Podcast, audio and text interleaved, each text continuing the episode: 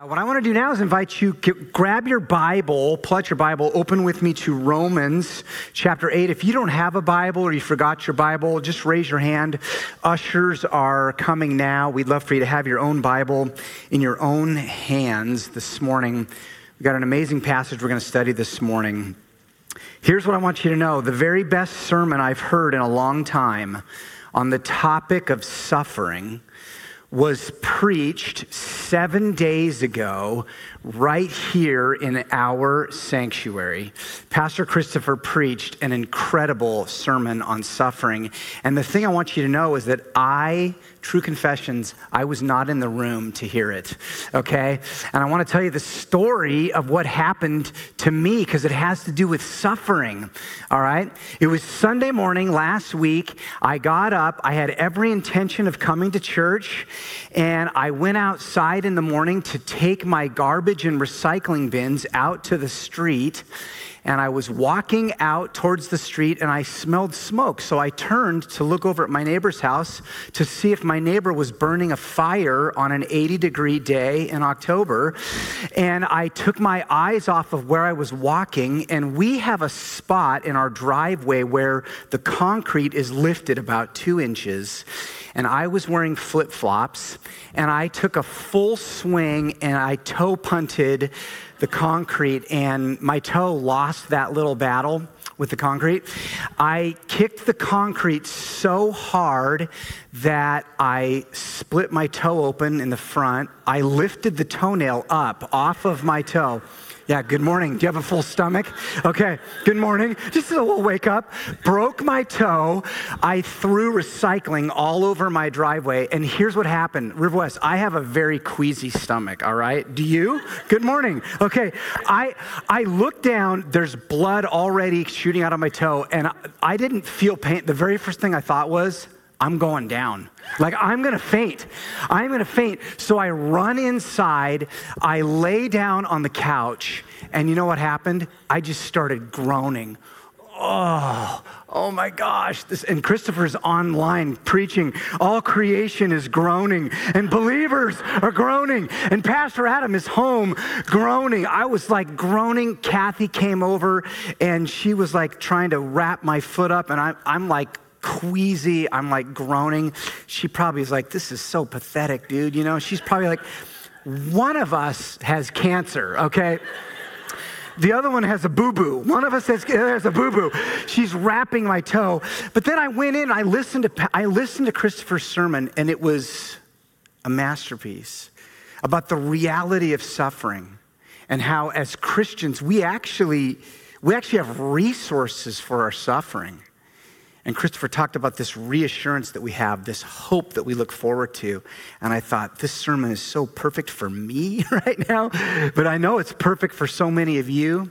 And I was sitting there listening to the sermon, and I was thinking about this morning, and I realized that truth, though, of the reality of suffering, it actually, if you start to think about it, it kind of creates a problem for the Christian. Here's what I mean it brings into full sort of full focus a conundrum we have. And the conundrum is this How does the reality of suffering in our world fit with the reality of a God who is sovereign? How does that work? If God is sovereign, if God is totally in control, which is the simple definition of sovereignty, God is in control. God has a plan. Nothing can stop God's plan. And we believe that. But if that's true, friends, how does that fit, though, with suffering that is a reality? I mean, Christopher was right. And the text we're going to look at this morning, Paul's going to develop this kind of discussion. And actually, some of you know because you've been reading ahead, Paul's, before he makes things better, he's actually going to make things even slightly more complicated. Because Paul's going to say in one of the most famous verses in the book of Romans that God actually takes even suffering and he uses it in your life to accomplish his purposes, right? I don't even have to say the verse because so many of you know it. That for those who love God, all things what? They work together for good. So, we want to talk about that a little bit this morning. What I want to do is, I want to read to you the passage, just five verses, and then we're going to take a little bit of time and talk about this idea of like God's sovereignty and then suffering. How does this work? Let's start by reading the text. Here's what Paul says next Romans 8, verse 26. Likewise, the Spirit, He helps us in our weakness. For we do not know what to pray for as we ought. But the Spirit Himself intercedes for us with groanings too deep for words. And he who searches hearts knows what is the mind of the Spirit because the Spirit intercedes for the saints according to the will of God. And we know that for those who love God, all things work together for good for those who were called according to his purpose. For those whom he foreknew, he also predestined to be conformed to the image of his Son, in order that he might be the firstborn among many brothers and sisters. And those whom he predestined, he also called, and those whom he called, he also justified, and those whom he justified, he also glorified. Wow. What a passage. So much going on in that verse. It's really funny. Um, I always prepare the sermon schedule like several months in advance. So I, I, I, map out the schedule. And one of the challenges is I try to figure out, well, how long will it take to preach each of these little sections? And when I came to this, I'm like, it's just five verses, right? Five little short verses. Uh, there's no way I'll have a problem preaching this in one sermon. And now I'm standing up here going, I have to preach this in one sermon. There's a lot going on in this passage, okay? But here's what I want to say to you it's time to have a conversation in our church about the doctrine of God's sovereignty. We need to talk about this. And we're going to talk about it today. And you say, well, why do you say that, Pastor? Well, one of the reasons I say that we need to talk about sovereignty is that it's literally in every single verse we just read, either explicitly or Im- implicitly. It's there. There's the obvious stuff. Did you see the word predestination twice? That is a big Bible word. Predestination. You know that word's in the Bible? Predestination, foreknowledge. These are big words about a sovereign God. And then we have Romans 8, where Paul says God is so sovereign that he can take all the things that happen to you, even the hard stuff, and he can work them together for good, for his divine purpose. And even that stuff about prayer, did you see in verses 26 and 27 where Paul's talking about the spirit and prayer? What he's really talking about that there is how can you know that you can pray according to the sovereign will of God? Paul's going to say you need the Holy Spirit to do that. So the whole thing is about sovereignty. And then what's going to happen is not this next Sunday, but the following Sunday, we're going to start preaching chapters 9 through 11. And that whole section has God's sovereignty in the background. So we got to talk about this. And if I were you, I would be thinking, I want to know what my pastor thinks about sovereignty. This is a big doctrine. Like, what does the church believe about this? I would want to know that. I hope you want to know that. The other thing that's true is, I've discovered over the years when I talk to Christians that there's a lot of confusion about sovereignty. People are confused about it. It's sort of a shocking doctrine, you know? I've talked to people who, when, when, when the topic of predestination comes up, people go, we don't actually believe that, do we? It's almost like it's like a swear word in the Christian life. Predestination? Do we believe that? Well, it's the word is actually in the Bible. Did you see it? It was there two times. Pre- I remember the first time I was 19 year old college kid when someone explained predestination to me, and I thought, we don't actually believe this, do we? I was at Willamette University, and Willamette allowed students to go to the Bible college in town called Corban College, and they would allow them to go take theology classes there. Willamette, they would outsource theology to the Bible college, which was probably a good decision. So I'm sitting in this Bible college with two of my best friends, and the, and the teacher gets up there. It's a class on Pauline theology, and he starts teaching about predestination and sovereignty. And all the kids in the Bible college were like, yeah, totally. And then me and my two heathen friends from Willamette were like, what are you talking about? You know, we're like struggling with this, but it's, it's right here in the Bible. And the question is, what do you think about the sovereignty of God? Like, have you wrestled with it? Here's the thing you have a view about it. That's not the question. You don't have to be a pastor to think about whether you're a banker or a baker or a pastor or a teacher or, or you are a stay at home parent. You're a theologian. You're thinking about this all the time. And your view of God's sovereignty is dictating the way you understand life. And so let's talk about it. Let's talk about it a little bit.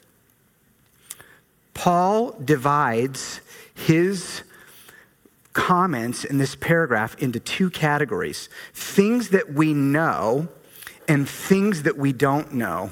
Do you see that there? He says in the beginning of verse 28, look at that. He says, We know that for those who love God, and then he starts talking about all these things that we know. So there's a bunch of stuff we know, and then, but back in verse 26, Paul says, and there's one thing we don't know. So what I want to do is I want to what I want to show you today, this is kind of my sermon outline. There's one thing that we don't know and there's actually six things we do know, okay? Here's what we don't know. When it comes to suffering and the sovereignty of God, we don't know how to pray sometimes. That's what we don't know. We look at verse 26, the weakness that Paul mentions there. Do you see that?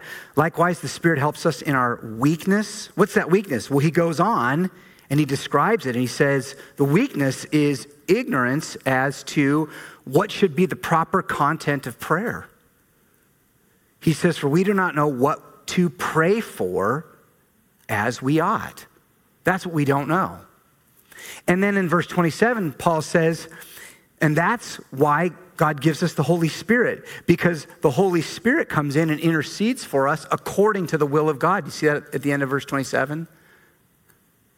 So what's happening here is the weakness of believers is that we often we don't have an adequate grasp of God's sovereign will when we pray because we're finite and we're fallible and we can't always perceive fully what God is doing and what God desires. And that's why the gift of the Holy Spirit is such a great gift. Because the Holy Spirit knows exactly how to pray, friends. He is the sovereign Spirit of God, and He's been given to you. Sometimes I get up, when I get up in the morning to have my quiet time, I get my cup of coffee, I pull out my Bible, and I sit down and I realize I don't know what to pray for right now.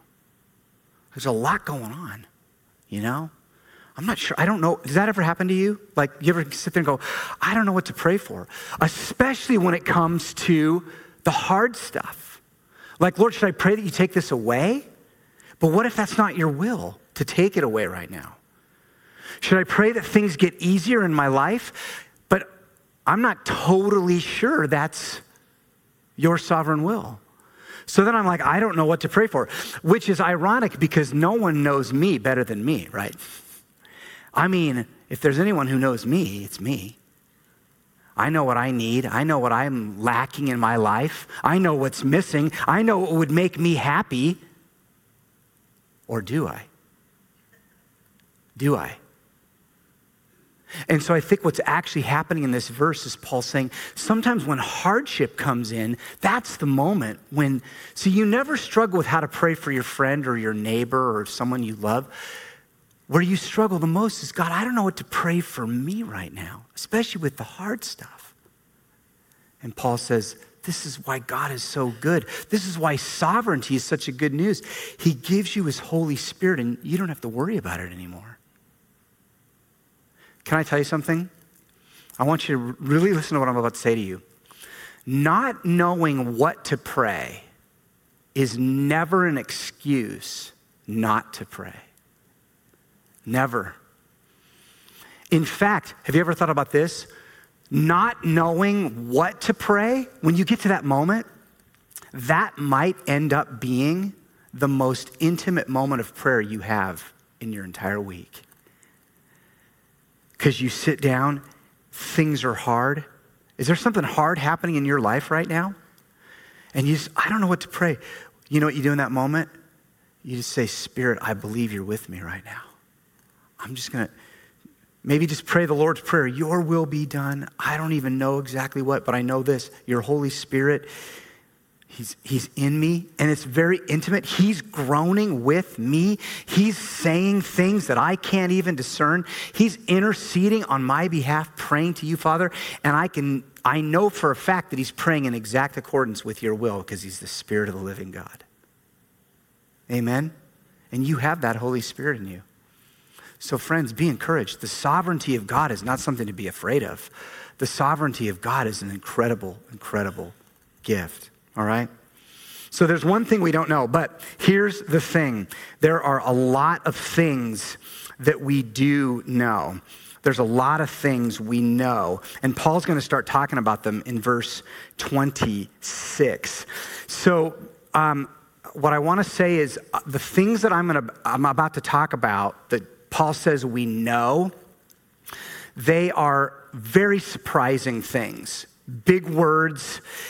Over the next 15, 20 minutes, I need you to just think really deeply with me, okay? Because when the Bible says that there's thing, uh, something we don't know, we should accept that and say humbly, like, uh, there's things I don't know. There are mysteries that have not been revealed to me. But when the Bible says there's things that we know for a fact, there's nothing humble anymore about saying, well, I'm not sure about this. Never say that about something where Paul says, we actually know this. Like we know for a fact. And Paul's going to say there's six things here that we know, all right? And the first one is really easy. Verse 28. Will you just look at it with me? Verse 28. And uh, I'm going to pull up my sermon here in a different my, my iPad froze. Okay, here we go. Verse 28, Paul says, We know that for those who love God, all things work together for good. We know this, all right? We know. For those who love God, all things work together for good. This is not only the most quoted verse in the Bible, it's also the most misquoted verse in the Bible, okay? This, if there's a verse in the Bible that we lift out of context and we quote to somebody else, it's this verse, all right? And pro- the problem with that is we often also, we, we misinterpret it a lot. We lift it out of context, and here's, here's how a lot of people use this verse. They use it to say, things are hard, I know, but don't worry. Things are going to get better for you. I promise you.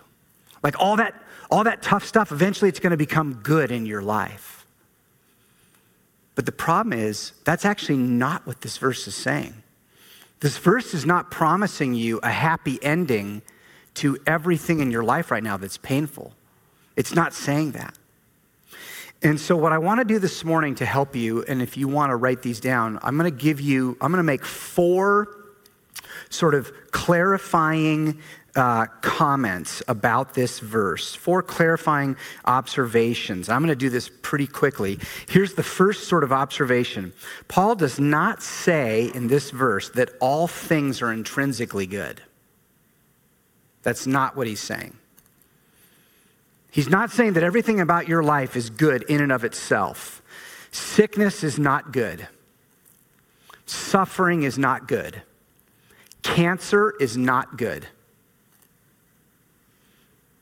Divorce is brutal and heartbreaking. A broken heart is painful. Loneliness is lonely. Addiction feels like a prison. Let's not harm our friends by minimizing what they're going through. Let's not do that. It's not helpful. Grief is not joy, hatred is not love, death is not life. The world is filled with brokenness and evil. And if there's anyone on the planet who should be willing to sit with someone when they're going through something painful, it's Christians, right? You, of all people, when you, when you are in friendship with someone who's hurting, don't minimize the hurt, okay? Just sit with them and just let suffering be suffering. Amen? Sometimes life is just really, really hard. One of the greatest things that's happened to Kathy and I in our church family is how wisely those of you who know us, you have responded to what we're going through. Not minimizing, not patronizing, not throwing Bible verses at us. Just like, man, this is really, really hard. I'm so sorry. This is hard. But this text is teaching, so it's not saying that all those things are good in themselves. What it's saying is God is sovereign. And God, I don't know how He does it, but He takes all these little things that happen. Sometimes they're good, and, but sometimes they're not good. They're painful, they're unexpected, they're heartbreaking. And He can take those things and somehow He can weave them into a tapestry of accomplishing His purposes. And this is, this is amazing. The sovereignty of God is not bad news for you, it's extremely good news. And God even does this with the painful stuff. I love this quote from Malcolm Muggeridge. Malcolm Muggeridge was a British journalist. Here's what he wrote near the end of his life. I think I've got this. He said, Contrary to what I what might be expected, I look back on experiences that at the time seemed especially desolating and painful with particular satisfaction. Indeed, I can say with complete truthfulness that everything I've learned in my 75 years in this world, everything that has truly enhanced and enlightened my existence, has been through the affliction and not through the happiness, whether pursued or attained. Isn't that true? Real quick, have you ever heard anybody say, all the most important stuff I learned in my life, I learned when I was really happy and everything was easy. People don't say that. I've never heard anyone say that. People are like, the most important stuff I learned happened to me when I was just going through so much hardship. Why is that? I don't know. It's like that's just one of the ways God teaches us. Malcolm goes on. In other words, if by means of, if it, if it were ever to be possible to eliminate affliction from our earthly existence by means of some drug or other medical mumbo jumbo, the result would not, to be make, would not be to make life delectable, but to make it too banal or trivial to be endurable. This, of course, is what the cross of Christ signifies. And it is the cross more than anything else that has called me inexorably to Christ. It's a great quote. Malcolm says, Are you going through something hard? Yes. Right now, it's terrible. Let it be that. But there could come a day when you look back and go, Oh my gosh, the things that I learned, the things that God did in my life through that hardship, it's unbelievable. Here's the second thing I want to say about Romans 8:28. This promise is not true for everyone. I need you to hear what I'm about to say to you. This is absolutely critical. This verse is not true for every person. In fact, I'm going to put it back up and show you there are two things that have to be true about you in order for Romans 28 to apply to your life. Do You see it? The first one is you love God. See that? And then there's the second one you've been called according to his purpose. Okay? Those two things have to be true in order for Romans 8:28 to apply to you. And that isn't two groups of people. So Paul says we know that for those who love God, all things work together for good. To those who have been called according to his purpose, both of those statements describe the same person. So it's not like there's, there's people who love God and all things work together for good for them. And then there's people who have been called according to his purpose, but they don't love God and all things work together for their good. Both of these statements are about the same person, and I think there's a reason why Paul made both of them. Okay? And here's what it is this is so helpful. First of all, he wants to know you, you need to know, you need to like have this sense like, I actually really love God. But if Paul stopped there, well, what would happen to you is you'd go, well, wow, that means this massive promise is being laid on the foundation of my fickle heart and whether I love God or not. It's like that's a lot of pressure to put on me. So then Paul says, yeah, but there's another thing that's true, and it has more to do with God and his sovereignty. He's actually called you according to his purposes. And that means that for people who don't love God, and for people who have not been called by God according to his purpose, that means that this kind of a verse is it's not true. You know, in fact, this sounds kind of crazy, but actually, Satan, so God uses even bad things to bring about good. Did you know that Satan uses good things to bring about evil purposes in this world? That's why he loves it when people are comfortable and happy and killing it and successful. When I'm comfortable and happy and killing it and successful, you know what happens? I continue to believe the lie that I don't need God, right?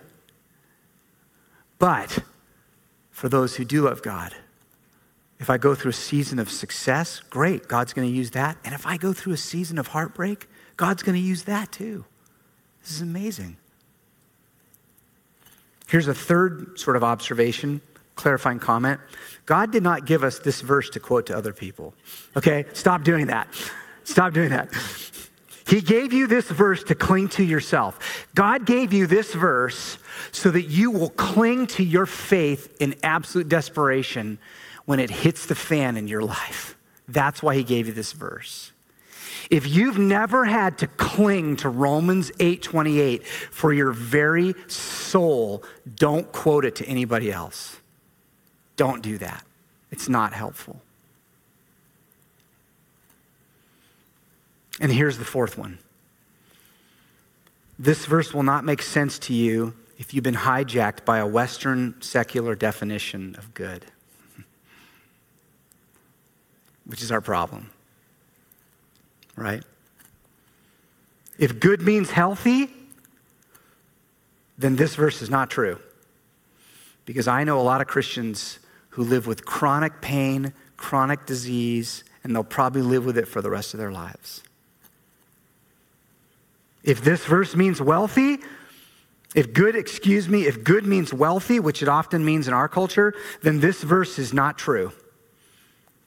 Because the vast majority of Christians historically and globally right now live in abject poverty, right? If good means comfortable, or successful or admired, then this verse is not true because a lot of times we're uncomfortable, we're not successful, we're not admired, right?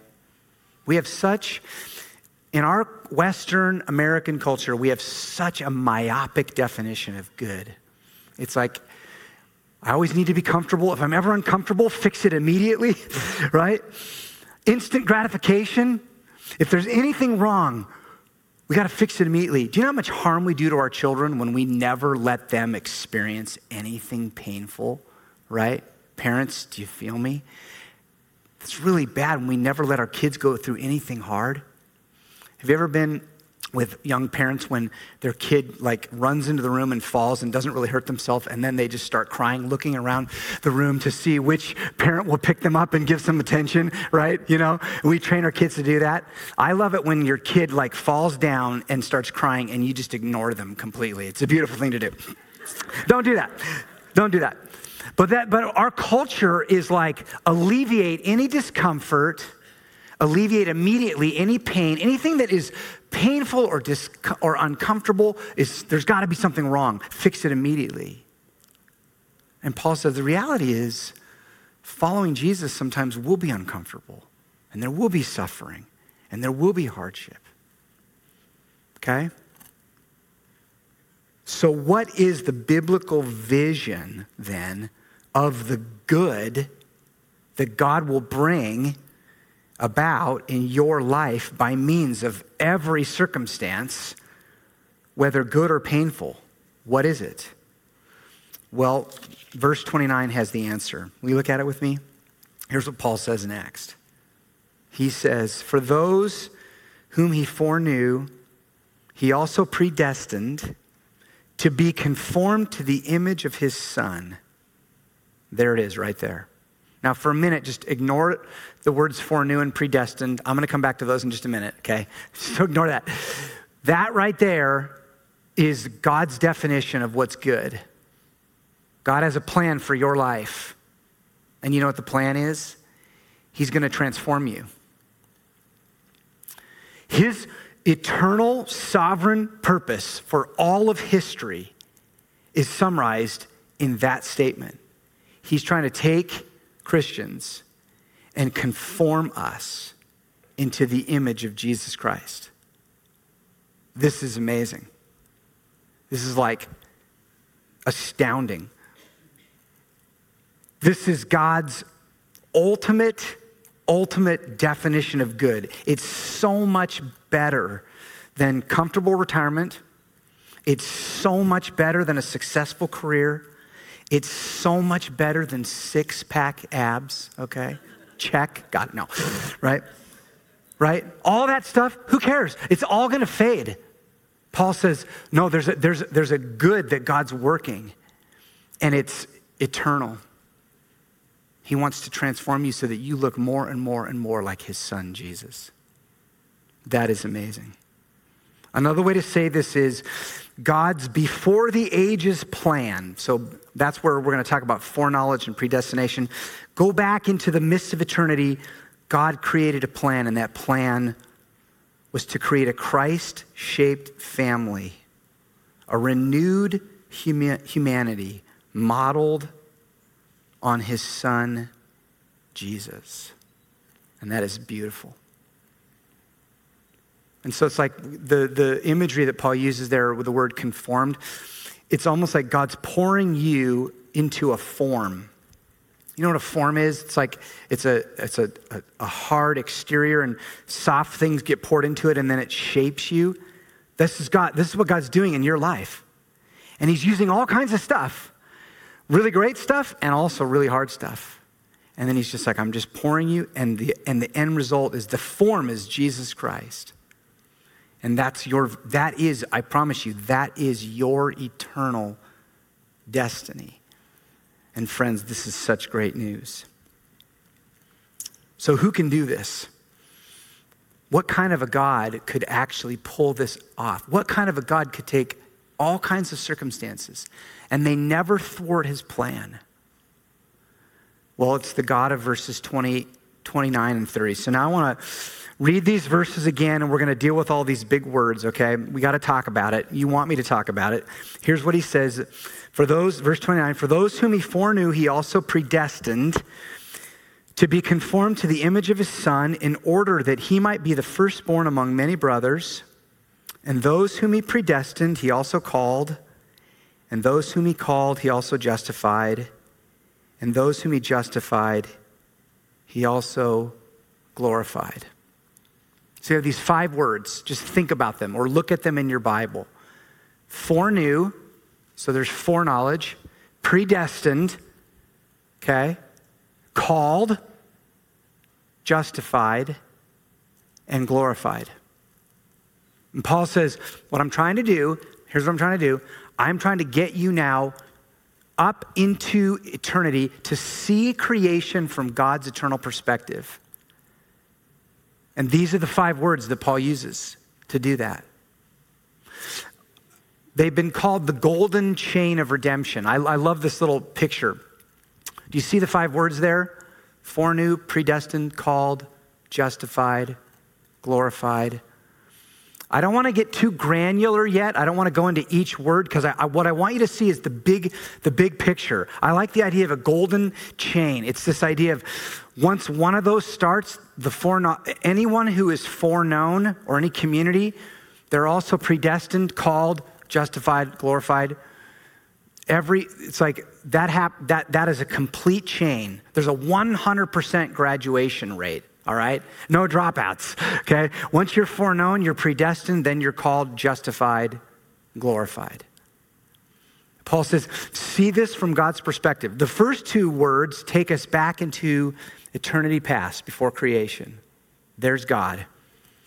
He hasn't even created yet. What's he doing? He has perfect divine foreknowledge. And he has perfect determination. He knows what's best, he knows what to do. The last word, glorified, takes us into eternity future. That's where we're headed glorification, where we'll get our, we'll get our new resurrection bodies. We'll be, we'll be like Christ. The two words in the middle, they're called and justified. That's right now. I've been called, I've been justified. Paul says, take great comfort from this. Right? Only God, th- this is the kind of God that can take every circumstance and use it for your good. But now, what I want to do, because I know a lot of people are, are, are wondering predestination, gosh, what, what does that word mean? It sounds like what it means is that God determines before creation, he, he predetermined everything that would come to pass in my life. Like even my salvation. God determines, that's what the word means, to predetermine. It means to preordain. So from the beginning, before he even creates, he, he chooses what will happen to you. And that is what the word means. And a lot of Christians hear that and they go, well, wait a minute. What about my free will? Right? There's a struggle there. And so a lot of Christians, they see in that word foreknowledge, foreknew, that's why they see an, a, a kind of an attractive option. And I want to explain it to you. And then I'm going to tell you ultimately why I don't take this view. But here's what a lot of Christians say they say that God, the foreknowledge part is that God, He foresaw everyone who would believe in Him and then based on, so like take for you, for example, based on your future belief, he foresaw that perfectly. And based on your decision to have faith, he predestined you and everything that would happen to you. And you go, so basically what that means is it, it, it, it, it, it, it preserves my free choice, right? Because I'm the one choosing to have faith in God. And God's seeing that perfectly because he has divine foreknowledge. And then God says, okay, based on your faith, now I'm predestining you. There's problems with this view, though. Okay? There's reasons why this is problematic. And I actually don't take this view. So the first problem is this I want you to think really deeply about what I'm about to say to you. If God only predestines people to salvation because they are going to believe, that means that we are the ones who provide the ultimate decisive cause of our salvation because we're the ones doing the believing. It's, it's my decision to have faith that's the ultimate final cause of my salvation. And you should have a lot of problems with that. You should be hearing that going, yeah, that doesn't sound right. Because that means I'm the one who ultimately is decisive over my salvation.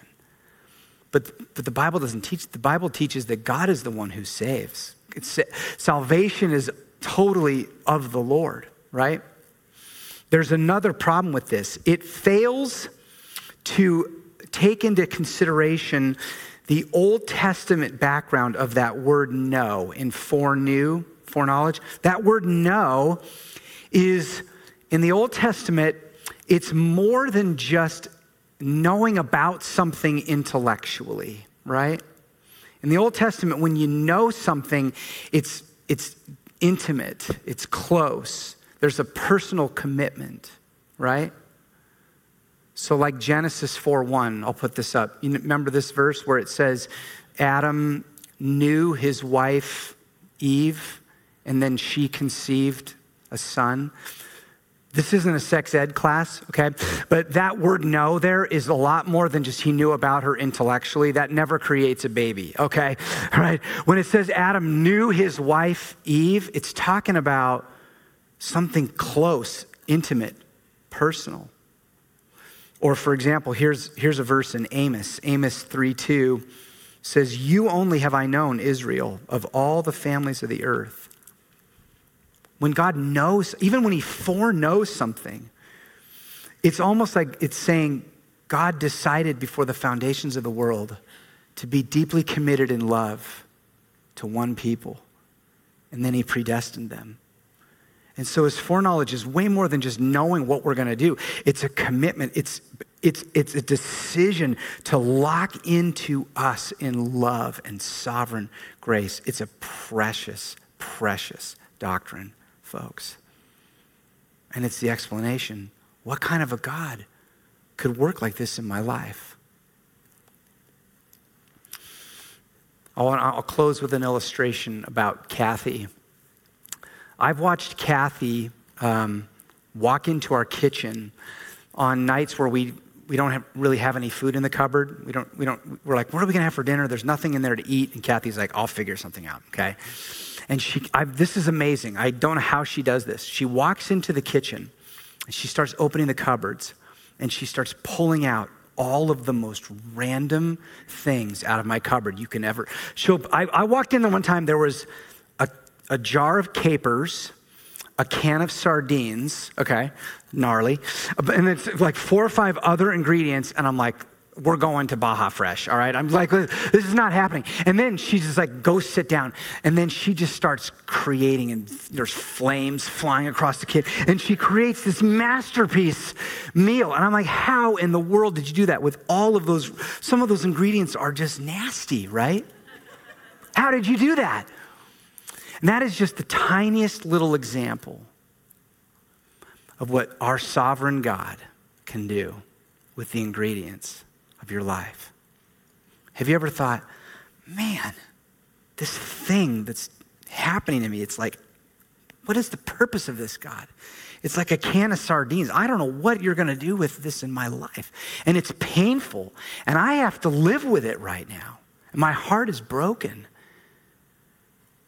And friends, if you don't think God is sovereign, there's absolutely no reason for you to believe that he can take even that thing and use it for his good purposes. This is why sovereignty is such good news. Amen. And then God comes in like a master chef and he just starts taking the ingredients of your life and he's cooking right now using all that stuff in your life. Trust him. Amen. Does it make it easier right now? No, it doesn't. It's not easy, I know, but you can have faith. God's doing something great. Will you pray with me and then we'll take communion together? Well, Father, we we want to believe these things today. Even the hard things, predestination, foreknowledge, calling, your sovereignty. They're big ideas, but you're a big God. And we love you and we trust you. And my goodness, Lord, I do not want to minimize the pain that's happening right now in this room. I know some of my friends are going through really, really hard things. And even wondering how could God possibly use this for good? And so I pray, I pray this morning for folks who are really suffering, Lord. Would you meet them this morning as we sing, as we go to the table? We want to worship you, Father. More than anything, though, would you increase our faith, Lord God? Would we walk out of these doors today believing you are the sovereign, sovereign God of the universe? You have a plan to conform us into the image of your Son, Jesus. And we're looking forward to that day. And so we praise you, Father. We pray these things together in Jesus' name. Everyone said,